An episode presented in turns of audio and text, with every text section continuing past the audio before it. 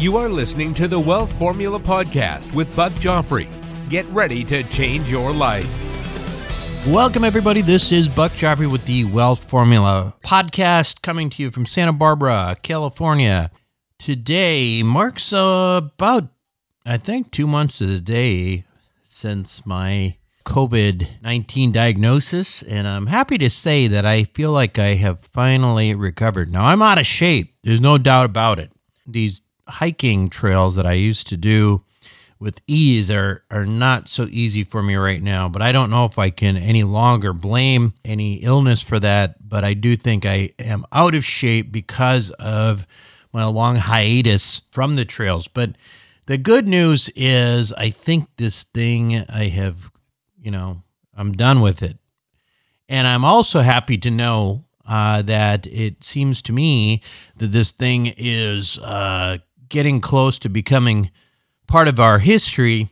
You know, the recent announcement from the Biden administration that the uh, COVID 19 vaccinations, that everybody should be able to get it by the end of May, is pretty exciting to me. Now, uh, hopefully, we don't go screw that up in the meantime. Uh, uh obviously, there has been the uh, recent decision from, in Texas uh, to pretty much stop the mask mandates and any kind of uh, limitation on um, on businesses, which I don't personally think is a great idea because I think, gosh, we're so darn close to the finish line.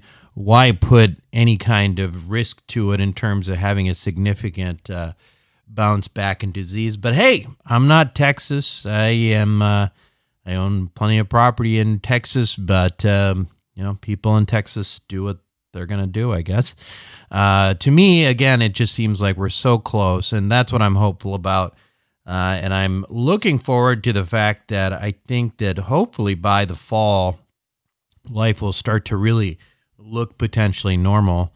And uh, that's really exciting to me. Uh, I think it's, I, I know you have too, but I have had enough, enough of this pandemic life. And um, Anyway, listen, uh, it makes me think about uh, life in general and how it really it's not long enough to take advantage of the wisdom that comes with age. I mean, think about it. Obviously, none of us uh, were around uh, to see what it was like back in the pandemic of the the Spanish flu a hundred years ago, but it certainly would probably have given us some insight into what life was like then. Uh, this whole thing, you know, life uh, in general and our, our ability to uh, gain wisdom through living. It's really kind of a cruel joke of nature if you think about it. I mean, I remember actually not too long ago, you know, maybe a year ago or so, that there was a, a young syndicator uh, who's, uh, you know, in the podcast ecosystem uh, telling me that he thought that experience was overrated. And to me, uh, that's easy to think when you are indeed young and inexperienced. Indeed, experience does matter. I can tell you that from experience. You know, experience does matter because although history may not repeat itself, it certainly rhymes. And that is, you know, when it comes to your profession, when it comes to anything that, you know, within a period of time uh, and you've been through a cycle or two, you just have a little bit more insight compared to someone who's not. Uh, luckily for me, I'll say luckily for me, I'm not that old yet, although, you know, I mean, sometimes I certainly feel like it. You know, I'm seeing patterns, though, um, really that I can identify being through, you know, a cycle or two now. Uh, I can see patterns in the economy and investing that, you know, I think my younger peers who are just starting out now uh, probably can't. In fact, I see how these patterns come to fruition and uh, how it is critically important to understand them. And that has made me want to learn more about history in order to compensate for those things that I have not yet experienced or seen.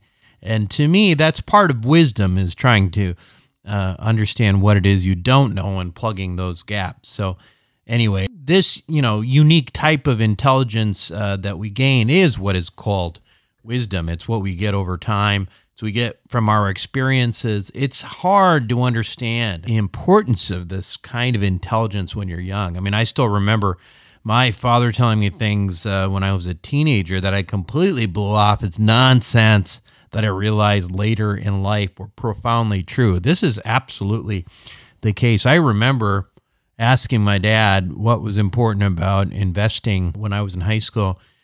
And this is before Rich Dad Poor Dad, right? And my my dad who is still an investor, is still a real estate guy, back then said that all he really cared about was cash flow.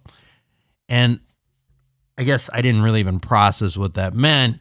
But then years later, I read, you know, Robert Kiyosaki's book, and all of a sudden I was like, cash flow, pure genius. Now, and then realizing that, you know, my dad was talking about that about, you know, 15 years earlier to me. Why didn't I listen then? Anyway, these days, though, I am old enough to understand the value of wisdom. And when someone has been around longer than me and has some of that, you know, golden wisdom to share, I listen.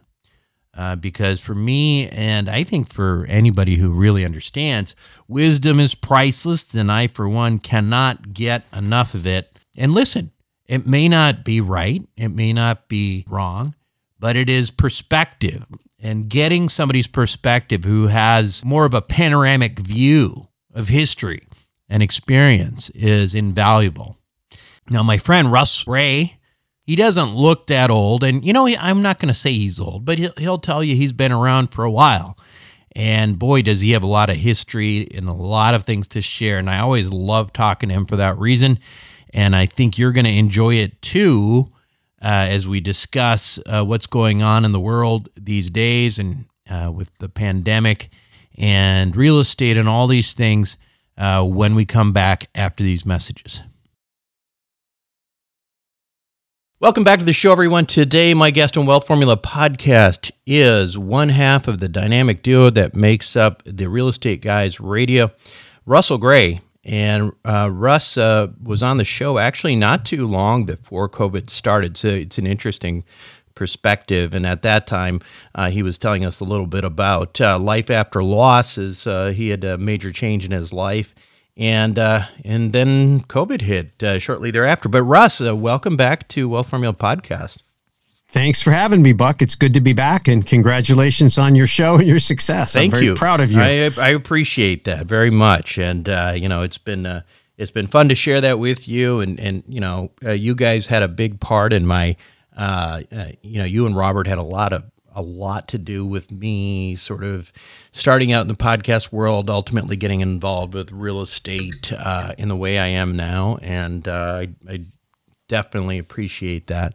Listen, I, I want to, uh, you know, it, it's so interesting to me. We were talking offline here about you commented that you were old enough to see a lot of these uh, things happen in this country. And I always look at you and I'm like, you're not that old, uh, but I think you age really, really well in context of what you were telling me. Remember, so I want to put this COVID pandemic into context of all the things you've seen in your life. And I'm sure you've done that yourself in a way, is to look at you know your life and what's happened in this country and all these things that you remember. How do you think about this right now?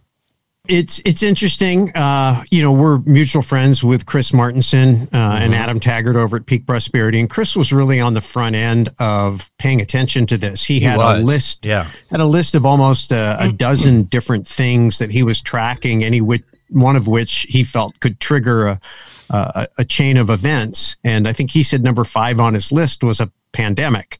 Well, it was never on my list. And so when he called me and said, Hey, are you tracking this uh, coronavirus thing? Uh, that's what they were calling it back then. And uh, I said, Well, I've heard a little bit about it, but I'm not paying attention. He goes, Well, you need to pay attention because it's going to be big. And I said, okay, well, at that time, I was one month removed from my wife dying and I yeah. was planning her funeral arrangements. And I had a lot of other things on my mind besides that. But in the back of my mind, uh, I was kind of paying attention to it. And then um, I remember uh, got another phone call and somebody said, Hey, I think it's time to start stocking up. And I waited just two weeks from the time I was told that. And then I ended up going into a grocery store. Uh, and I, again, I, I was married for 41 years.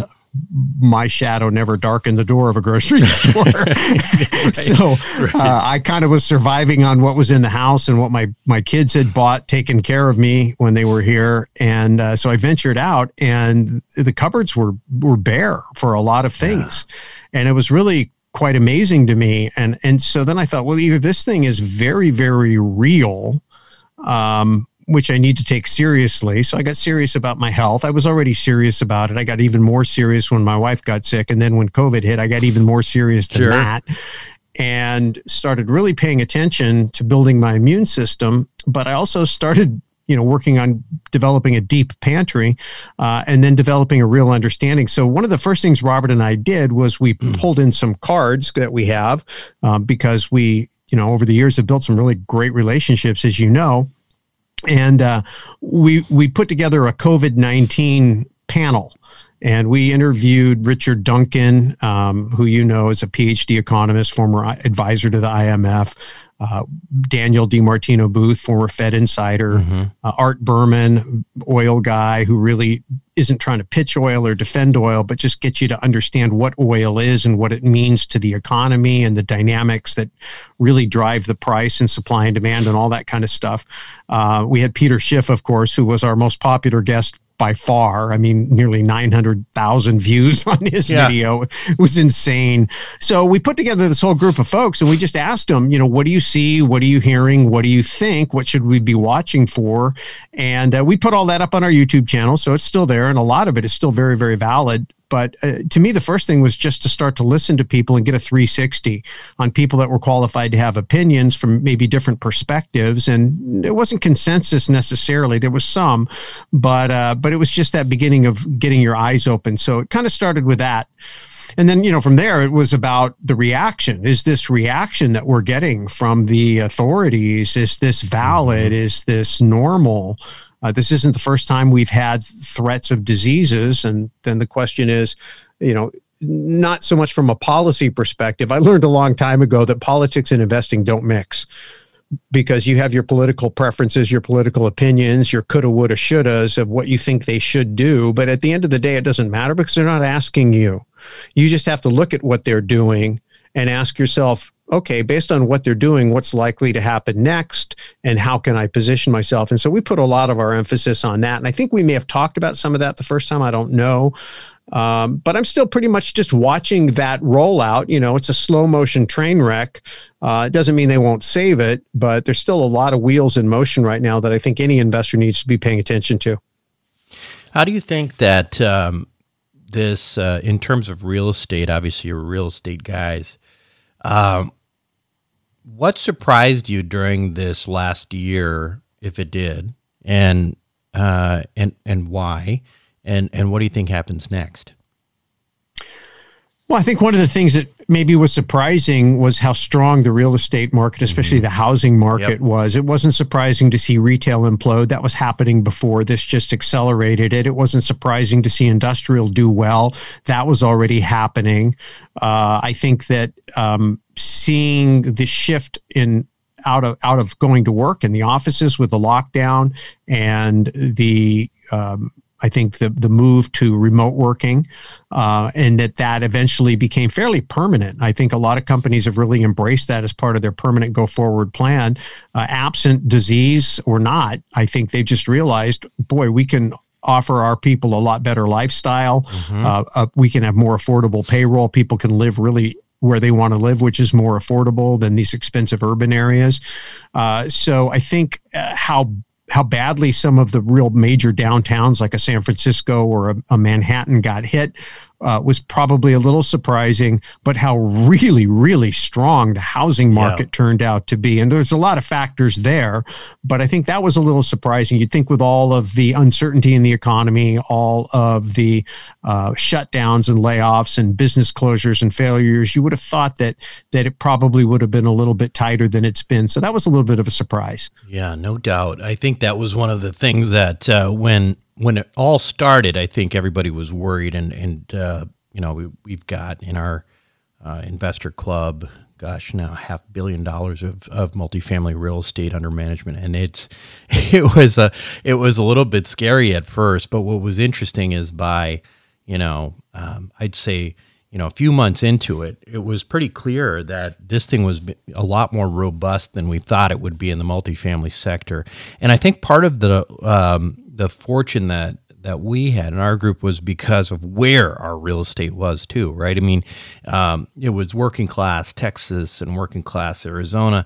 Um, you know, I, I kept hearing because I live in uh, California, as you know, about people who owned real estate in Los Angeles where people were just refusing to pay rent. We we didn't have that. We didn't have people refusing to pay rent. You know, they just did. Um, you know, and and and did whatever they could to make it happen. So we did have a, maybe a month or two of of some challenges, but man, it came back and it's been extremely robust. And I think it surprised, you know, even uh, you know guys like Kenny McElroy and stuff like that were really thinking this was going to be doom, gloom, you know, defaults. And well, it, it, it, it, seemed like it was for retail, it was for office, um, but, uh, but it wasn't for us. And the curious thing that we're seeing right now, uh, on the you know on the on the multifamily side, Russ, and, and I'm sure you can talk to this too, is that a lot of that big money that was focused on um, you know office and hotels and, and retail, they're trying to find a new home and they're headed toward us. Well, yeah. I mean, and you know, you, any anytime there's trauma in financial markets, money looks for a safe haven. Right. And real estate, uh, the right real estate in the right markets is that safe haven. You know, and I think that if you go back, even just in stock trading, the basic premise in stock trading is when things get choppy, focus on consumer staples, focus on the basics, focus on the things that people absolutely need in good times and bad. Well, obviously, housing fits into that. So there may not be home building going on, although there is, but uh, certainly existing stock uh, is going to is going to have demand, especially if you get the market right. And um, so I think that uh, I think that that that natural gravitation of trying to figure out okay, what is the sweet spot in housing? Well, it's affordable housing, mm-hmm. and I think that we've all seen a, a, a pretty big spike in demand for mobile homes and yeah. mobile homes is kind of a fixed commodity. It isn't something that they're building a lot more new of. And basically what's out there is what's out there and people are competing over it and so i think there's a lot of uh, competition for that. Uh, but multifamily is something that can be built to add demand. It's something that um, you know institutional investors like it's bread and butter. And the other part of it is is that it's got uh, it's got great governmental support in terms of subsidized financing fannie freddie you know that type of financing is available. So when you're you're interested in being in a in an essential asset class and you're trying to find a space in real estate, multifamily is the natural place to land. And it's not surprising at all that institutional money would would flood into it, which you know is is good and bad. It creates opportunities for some people. It creates difficulties if you're out there looking for deals. Yep. Uh, but there's always there's always crevices, you know, places to fit in. So it's you have to work harder in a market like that. Yeah. Yeah, yeah, definitely. I mean, it has its up, its good things and its bad things. I mean, it's great for the real estate that we already own. I mean, the value's gone way up, but um, it it is harder to find uh, new new opportunities that work and that pencil out.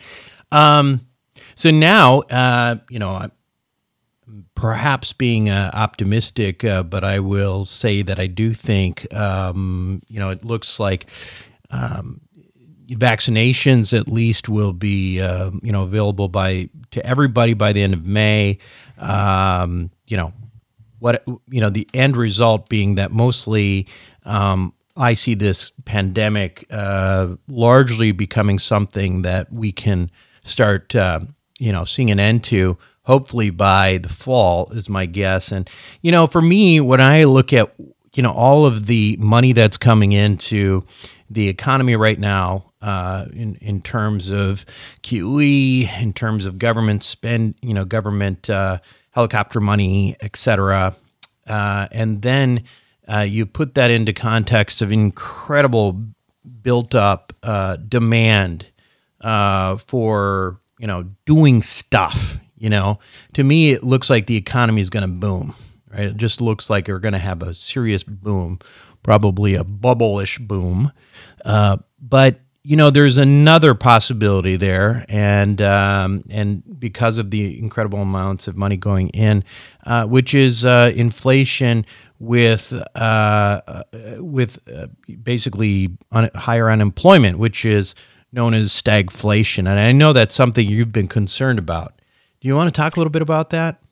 Yeah, stagflation is a concatenated word that has kind of made its way back into the lexicon these days, and it just means stagnant economy with inflation. Mm-hmm. And normally, inflation is a byproduct of uh, a robust economy, you know, and uh, you hear Jim Rickards talk a lot about velocity, although I've heard people mm-hmm. uh, in the Mises Institute say that uh, velocity doesn't really drive pricing.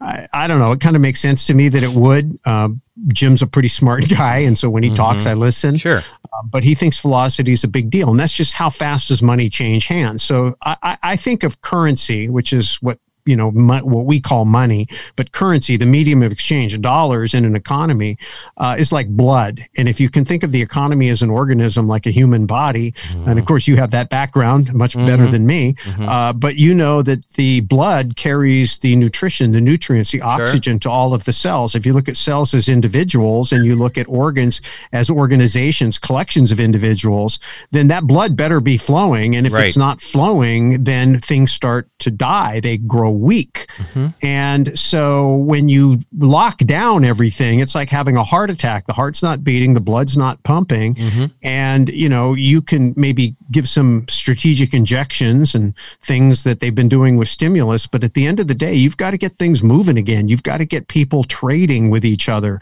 buying and selling, and money moving around.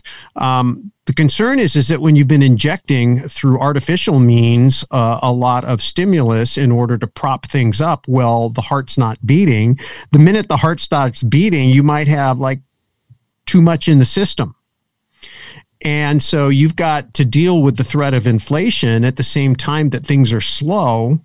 Uh, and then you got to try to figure out a way to work yourself out of that. In the 1980s, you know, coming out of the 70s, Paul Volcker, who was a Fed chair appointed by Jimmy Carter, but actually did the work with Ronald Reagan. And sometimes, you know, presidents get credit or blame for things that the Fed is doing. Uh, and so, you know, I always look at things from the Fed per- perspective a lot less than the the political party perspective. Um, but at the end of the day, they jacked interest rates all the way up, as you may recall, to over 21% prime rate. It was it was basically a great reset. The dollar failed, began failing in the 60s, and the, and and you know we're talking. I'm working now with my grandson, one of my grandchildren, uh, teaching him coin collecting. And when I was coin collecting, when I was a, a boy, I watched the silver come out of the coins. And so I remember that in the 60s. And so the dollar was already failing because of overprinting in the 60s. And so they kind of stole all the silver the way they had stolen the gold prior in the 30s. Uh, they did a little bit of a reset in 45 with Bretton Woods. Uh, they did another reset in the 60s with the Coinage Act. But the big, big reset was in 1971 when Nixon finally defaulted on the gold standard and all those dollars came home to roost. That's where we had really bad inflation. Nixon instituted price wage controls. And so, if you're not old enough to remember this, the President of the United States, by decree, uh, made uh, made it illegal for any private citizen, private business, to raise their prices of their products or give any of their employees uh, uh price or uh, wage increases in, in the United States of America, in the land of the free, right? right. This is what happened, right. right. And so now you look at COVID 19 and you see these same draconian type of uh, dictates coming from people where they're shutting down businesses and they're telling you you don't have the right to conduct business and make a living. And, and it, you know, I mean, you may or may agree that the, the, the price is worth it, that the risk is worth it. Uh, but at the end of the day, you know, and you can debate whether they have the authority to do that or not. But the fact of the matter is they did it the same way Nixon did it. Mm-hmm. So there's some parallels, and that's the point that I'm making. There's some parallels. Sure. Um, you know, he sent Kissinger off to Saudi Arabia, and they cut the deal with the petrodollar, what became the petrodollar, which is basically all oil worldwide now, mm-hmm. largest commodity in the world, being settled in dollars to create demand to soak up some of that excess with the float. You get all the worldwide float now occupying dollars. That took some of the excess off.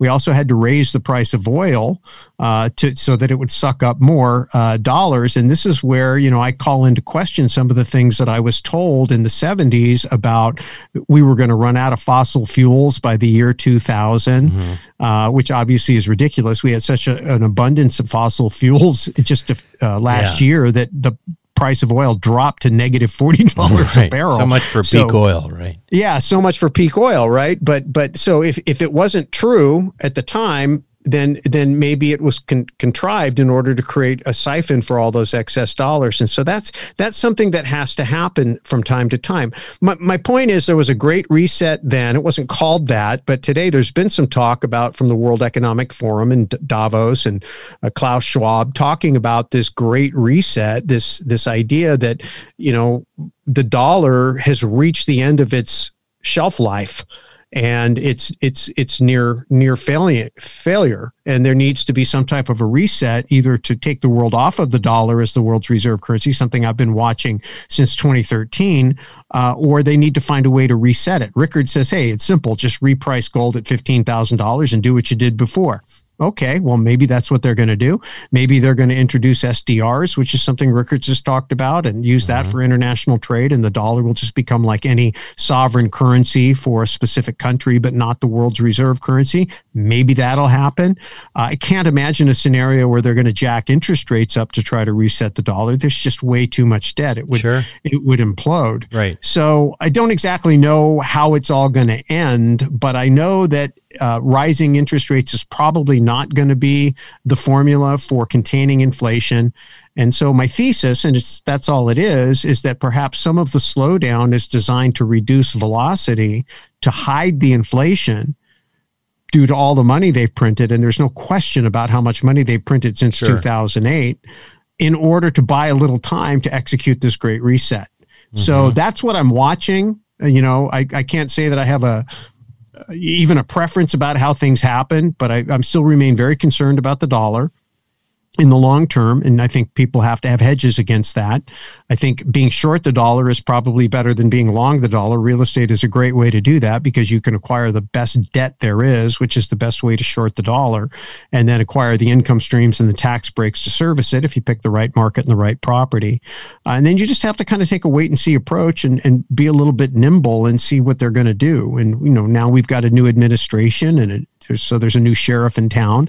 Uh, that's driving some energy policies, which are causing the price of oil to go up. And oil and the economy are interlinked. I mean, it takes energy to do mm-hmm. business, and it's a cost of every product, every service that is offered. So when oil prices go up, that's built into everything. And and then you know when you get specific to things like building, uh, lumber, I think, is uh, at an all-time high, or it's it's it's experienced you know substantial uh, inflation, if you will. Part of that is supply and demand. Part of that is just good old-fashioned inflation. But it's a major component of home building, and so you've got those components of cost in addition to the energy, uh, and so you've got to say, well, you know that that's bullish for housing prices long term because you can't get a new house out of the ground for anywhere near what you you know used you know, based on the existing inventory, it's going to pull the existing inventory up. Yeah, you know it, it's uh, it's interesting when you li- read or listen to Jim Rickards, you listen to some of the others in the space who are very concerned about what's going to happen, various different uh, projections on how the proverbial shit hits the fan. You know, whether it's some kind of Bretton Woods reset, whether you know some sort of gold uh, standard, etc um, you know, a lot of times that leaves investors, you know, mom and pop investors, just people who are listening to this show, it leaves them in a situation going, okay, well, that sounds like a bad thing. What do I do about it? And um, so, you know, my my philosophy on that has been, you know, uh, what we're really talking about most of the time here is debt and the dollar and so the best thing to do is, as much as possible, probably stay out of the dollar and, and be in hard assets as much as possible. What do you uh, what do you make of that? Yes, absolutely. In fact, um, you know, I'm working on a series, a video series right now I call Precious Equity, and it's mm-hmm. you know based on a basic, very simple investment strategy uh, and, and, and investment thesis, which is that um, real estate is perhaps in a bit of a bubble. You've got interest rates maybe as low as they're ever going to be. Sure. Uh, and the opportunity to go short the dollar by taking out debt and harvesting that equity and then the, the, the, arbitraging it and then trying to you know in this case convert the equity into gold if i'm going to have equity on my balance sheet would i rather have it in the form of uh, equity in real estate or equity in gold well, I'd rather have the gold personally. I think, you know, based on where the gold price is relative to how everything else has moved and its history mm. as a hedge against a falling currency. Uh, and uh, I think there's a real opportunity there. So either just, just to kind of state it simply, it's, it, you'll get it right away. you borrow a couple hundred thousand dollars out of a property that's equity rich at 4%, you take half the proceeds and invest it at 8%. Now you're cash flow neutral. You've basically straddled. I, I, I took a loan and made a loan. And then I take the other 100,000 that's free and clear, take 50,000 of it, mm. open up a qualified retirement plan and drop it in there and then purchase precious metals uh, with it and put those precious metals in my safe. Now, those precious metals, uh, the, that gold and silver, and I guess let's just call it gold for now, is owned by my qualified retirement plan, which is a pretty strong asset protection ownership structure. Mm-hmm. In my physical possession, I have no counterparty risk and it's completely outside the system, which means even if the system fails, I still have that gold that was my real estate equity, but now it's my gold. And I picked up a tax break along the way. I wait till the calendar rolls over. I, I do it again mm-hmm. with the mm-hmm. other 50,000. And now I've picked up $40,000 in tax breaks. I've got $100,000 of gold in my qualified retirement plan in my safe that used to be on my balance sheet in my real estate and I'm cash flow neutral on the whole trade. So, so this that, this is a, based that's a strategy. This is based on the the idea your your your um your idea that uh, real estate's in a bubble, right? Because I think um, my question would be, well, how is you know real estate owning real estate necessarily going to be different than owning gold? Um, to the extent that I think of gold as a hedge to the to the dollar and to inflation, but in in that regard, so I think of real estate the same way. Well, so real estate is a hedge against mm-hmm. inflation. In other words, when you own anything real, it's mm-hmm. going to retain its relative value no matter what the currency is. Right. And it's going to have real world utility no matter what's going on. That's why you want to own things that are real, real mm-hmm. and essential. So that's number one. When you add leverage to the mix, debt puts you short the dollar because you're borrowing exactly. future dollars yep. and buying today's assets. Mm-hmm. So real estate allows you to own something real and go short the dollar. So yeah. adding debt is what I want to do. And then I use the income and the tax breaks from the real estate to service the debt. If it's a little tight, then mm-hmm. I can mm-hmm. actually uh, buy debt or make loans. Uh, high yield mortgages mm-hmm. uh, in order to supplement some of that income without any of the, the the same types of risks that I have the capital risk in mm-hmm. other words I'm not I'm not having to go all in if if I arbit true arbitrage is where you you take two sides of a a position and you make money on the spread. You know, it's like a bank. You go into yeah. the bank and you make a deposit, they pay you 1%, and then they loan it back to you at 6 and they make 5% on the spread. And then you add in fractional reserve and they probably make 60% on your savings or whatever the number is. I mean, they, mm-hmm. they do well uh, doing that. You can do similar things. You don't get the benefit of fractional reserve, but you you get yeah. the ability to do that. The thing about gold, gold is without leverage, gold is just a hedge. It, it retains value. But if sure. you want to make a profit without having to get the supply and demand and timing and imbalances right, then you have to add debt to the mix. Mm-hmm. And see, that's where that's where I say real estate is the best vehicle for acquiring debt. And then if you can use the equity in the real estate to acquire gold, now if you get a currency collapse, it's going to be reflected more in the gold because gold doesn't have leverage built into the pricing. Mm-hmm. And so then you can use a portion of that appreciated gold to settle that debt if you wanted to. In other words, if, if I took $50,000 of gold out or, or, equity out of a property and bought uh, gold at $1,500 an ounce, and it's more than that today, it's 1800 mm-hmm. uh, and it were to go to say $3,000 an ounce, which is what Bank of America last year projected it would be, maybe by the end of this year, we'll see. Um, but let's say that happens now that $50,000 of gold would actually convert back into $100,000 of dollars that you could use to retire the debt.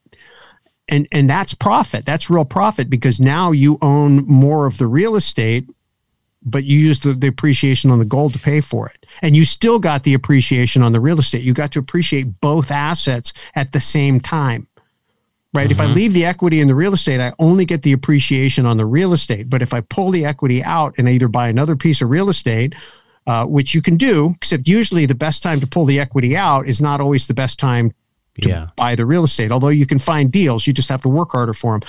But you know, then you're also all exposed to real estate, mm-hmm. whereas maybe you want to diversify. So gold would be another Understood. way to hold equity. But the point is, now I get the upside, if you will, in terms of dollars, the inflation hedging power of the gold mm-hmm. and of the real estate for the same equity. Yeah. And that's no. the key is you have to find yeah. a way to outpace the inflation, not just hedge against it and stay even. If you want to grow your wealth, you got to outpace it. Right.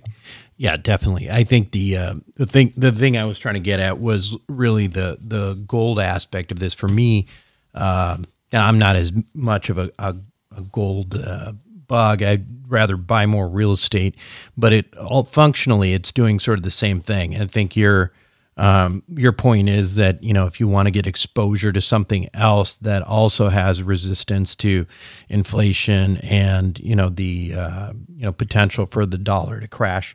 Well, well, Buck, let me give you one minute of the yeah. case for gold in this case. All yeah. right, and the yeah. reason is is because real estate is not liquid, gold is real estate equity is you have to qualify to get the loan and it has to be a, a positive lending environment whereas uh, it's easy to borrow against gold uh, mm-hmm. uh, because it's an, it, it it's you're, you're, lending against an asset but and the other thing is real estate is often only going to trade in whatever currency uh, you, the do- it's either going to be the dollar or whatever currency where the real estate is located. For most people investing in the U.S., it's only going to be dollars. Whereas if you have it in gold, you can pivot into any currency you want.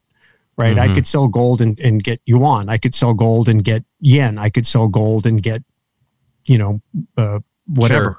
Sure. sure. So so th- there's there's a case to be made, and it's portable and it's and you can hide it. There's some asset protection, there's some counterparty risk. There's there's some advantages to it. I'm not saying that you want to. It's the only thing you want to have in your portfolio, but I do think that a lot of real estate investors, you know, are so all in on real estate that they don't understand that these these other real assets have a place. And it's not a lot of people just look at gold as insurance, but if you combine gold with real estate, it actually can grow wealth. So, anyway, that's that's uh, my my 28 cents on that. yeah, no, it makes sense. And it's a it's a reasonable it's a reasonable uh, you know, way to go. Let me um pivot back to uh, the idea of, you know, stagflation now. So now let let's look at the next year or two because I think what you're talking about when you presumably when you're talking about some of the reset things happening uh, I, I would guess that you're you're thinking of that as something in more over five years from now. Um,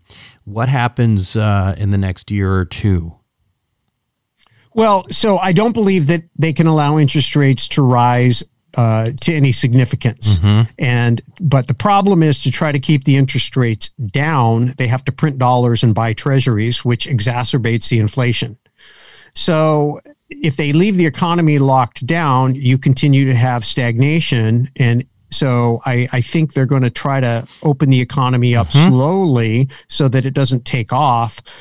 I, I, I, believe the only other tool left in their toolbox, that the one that we're likely to see, is going to be uh, high energy costs, which they're driving towards now. I think energy policy is partly uh, not driven by envi- environmental concerns, but by by by dictating the impact on the economy and protecting the dollar. And that's just my paradigm. I just the way I look at the world. I just look at you know I just look at the money, and I think the money tells maybe not the whole story, but a yeah. big big chunk of it. Uh, and then the other thing is taxes so, high energy costs and taxes are two things that I would see coming as a way to slow hide the inflation and it will have a metering effect on an economy that's trying to open up and go gangbusters. Mm-hmm. So I go back to the idea that if you have um, real estate, Uh, and as long as these tax breaks, uh, as long as the best tax breaks are found in real estate, I think when people go looking for tax shelters, uh, more money is going to find its way into real estate as more people are out there making the case. You're a syndicator, you know, some of your offerings are structured primarily with the benefit of offering tax breaks mm-hmm. to your high tax professional investors. They have a tax problem. Right. You know, they're they're not even trying to build wealth as much as they're just trying not to be bled out on their incomes. And so, um, uh, so I think that taxes. I think you can expect higher taxes, and then and then you know higher energy costs will will have a drag on the economy. They will drive people. They will make working class people poorer because prices of goods will go up and the cost of their gas and their uh, you know energy heating transportation all that will go up which will drive them more and more into affordable housing so mm-hmm. if you're if you're focused in the affordable housing space uh, in in affordable markets, especially markets that have low taxes and you know landlord friendly, all the basic stuff, business friendly, all the basic stuff that you look for in real estate investing, you get to go short the dollar, take advantage of the low interest rates. You get to uh, get your disproportionate share of people who are moving uh, down because they're being pressured by the taxes and the insurance mm-hmm. uh, costs. You get to pick up the tax, I mean, not taxes and energy costs. You get to pick up the tax breaks. Uh, and you're probably going to be the recipient of an influx of capital, other people who are seeking to do the same thing. So if you get in early, probably going to see some appreciation. The risk, of course, that you run is that they do let interest rates run or they lose control. Mm-hmm. Now, if that mm-hmm. happens, um, then you just have to make sure. I'm still a big fan of locking in the longest possible, uh, you know, terms you can 10, 20, 30 years if you can on your loans. Um, and not and doing everything you can, you know, to get interest only and not prepay anything, keep the right. equity out of the property. Yeah. yeah. Uh, yeah, you sure. know, so that that that's kind of you know w- what I'm watching for is energy policy and tax policy out of this new administration, uh, a combination of you know what, what the Fed is going to do to try to try to let the economy restart without overheating. Yeah. So speaking of the new administration, some of the legislation that well hasn't really been introduced yet, but has been uh, suggested include things like you know getting rid of the 1031 like exchange. Um, and that kind of thing. You, these things, you know, in talking to Tom Wheelwright, who you you and I both know, he's my CPA. Um, but you know, Tom has said about this before, and that this has been introduced uh, multiple times, uh, and it always fails for one reason or another. And it relates to the fact that there's a lot of implications to eliminating 1031 exchanges. What do, what do you make of this? I mean, is this just another round of, you know, trying to attack some of the real estate benefits that really, you know, are, are not going to stick? Yeah, I think anytime you go into a negotiation, you put a bunch of stuff on the table, and then you have a handful of things that you're willing mm-hmm. to take back to give away in order to get the other side. Um, now, you know the the way the Congress is set up right now, you know they don't need to give away a lot. So I would say that there's a chance that um, you know this particular Congress might actually take away some of those benefits, but I would say they would be the last to go because mm-hmm. the constituencies that are affected by that are wealthy and they have a lot of influence. Right. Um, and so I just, I just don't think, I think those are things that get talked about in order to get people to the table, in order to have things to talk about when everybody's paying attention. And then when the thing actually gets passed, a lot of these things, you know, just, just end up on the cutting room floor. So that's been history. That's the way it's pretty much always worked. I, I can't say just because it always has, it always will. But um, you know, and again, that I go back to this idea that as long as you understand the debt side, it's still possible to move equity around. Mm-hmm. You just can do it through debt. You don't need to do the 1031 tax deferred exchange. Um, and you can still acquire new depreciation schedules by using the harvested equity for down payments on new properties. I think the biggest thing is you want to be really really thoughtful about the markets you invest in and the properties you invest in and just be prepared to be in them for a long time. Yeah. Yeah. What'll be interesting too is the other thing that I had um, been thinking about is if if there was an end to 1031 exchanges imminent, uh, it would probably create some significant movement even within the real estate market. People trying to, you know, get their last 1031 in before the laws take effect and all that. It, it would be uh, kind of crazy to see. But um, anyway, um, listen, uh, Russ, it's been really fun to uh, catch up and talk. Uh, tell us a little bit about what you guys are doing. Um, you know, you guys have got tons of events all the time, and obviously those have uh, those have changed substantially. I remember uh, real estate guys having some kind of live event like almost every month or two, and and so how's that going? And what are the plans moving forward here in the next year? Well, 2021 was the year of, or 2020 was the year of learning how to do virtual events. Yeah. Uh, and we did it, and we did it fairly successfully. We did our uh, two se- secrets of successful syndication seminars and all of our club meetups, mm-hmm. uh, which you're familiar with. We did our annual investor summit, not at sea, but on the screen. Uh, it was good. People enjoyed it. I think that we got a lot out of it. Uh, definitely not the same we opened up this year with our Create Your Future Goals retreat live in Dallas. We had 150 people. It was great, very successful. Um, we are doing our Secrets of Successful Syndication event at the end of March. We're sold out. So is that live or is that we had, it's is, live? It's oh. it's live. Mm-hmm. We Robert has been back doing his Belize field trip, so he's mm-hmm. done one or two this year. He's got another one on the books. We are doing our investor summit this year, not on a cruise ship, but live mm-hmm. uh, at our resort property in Belize. And so you have to get a COVID test coming in and out of the country. But other than that, when is uh, that? When is that? Right? That's in June. Okay. So Peter Schiff is coming. Uh, Kenny McElroy, you mentioned, is coming. Uh, Tommy Hopkins, I believe, is confirmed. We still have a few people we're working on. We're hoping, you know, with the way states are opening up, that you know sure. some of the restrictions. But you know, Belize was closed for eight or nine months. Uh, the borders, mm. you couldn't even get in or out. I don't think they can do that again. They just can't afford to. So sure. I think that the financial realities of these lockdowns, even if they are medically justified, I think at the end of the day, you're going to have to pick which devil you want to dance with. And I think at this point, people are willing to risk getting sick or at least you know letting people make the choice and people who are at risk and people who you know have uh, mm-hmm. you know whatever preferences they have they can choose to stay home but there's going to be other folks who are a little bit more intrepid more adventurous. Uh, we got you know, we got a lot of people signed up to come do that. So we're we're running our life right now in 2021 the way we always did before so Texas is just opened for business. So there's no mask mandate. There's no restrictions. The hotels are still having uh, some precautions, but I think that those are going to unwind pretty quickly now, uh, based on on the, the, the the state's leadership in that regard. So again, you may agree or disagree. I'm not saying it's right or wrong. I'm I'm just saying it is what it is. Um, we like getting together with people.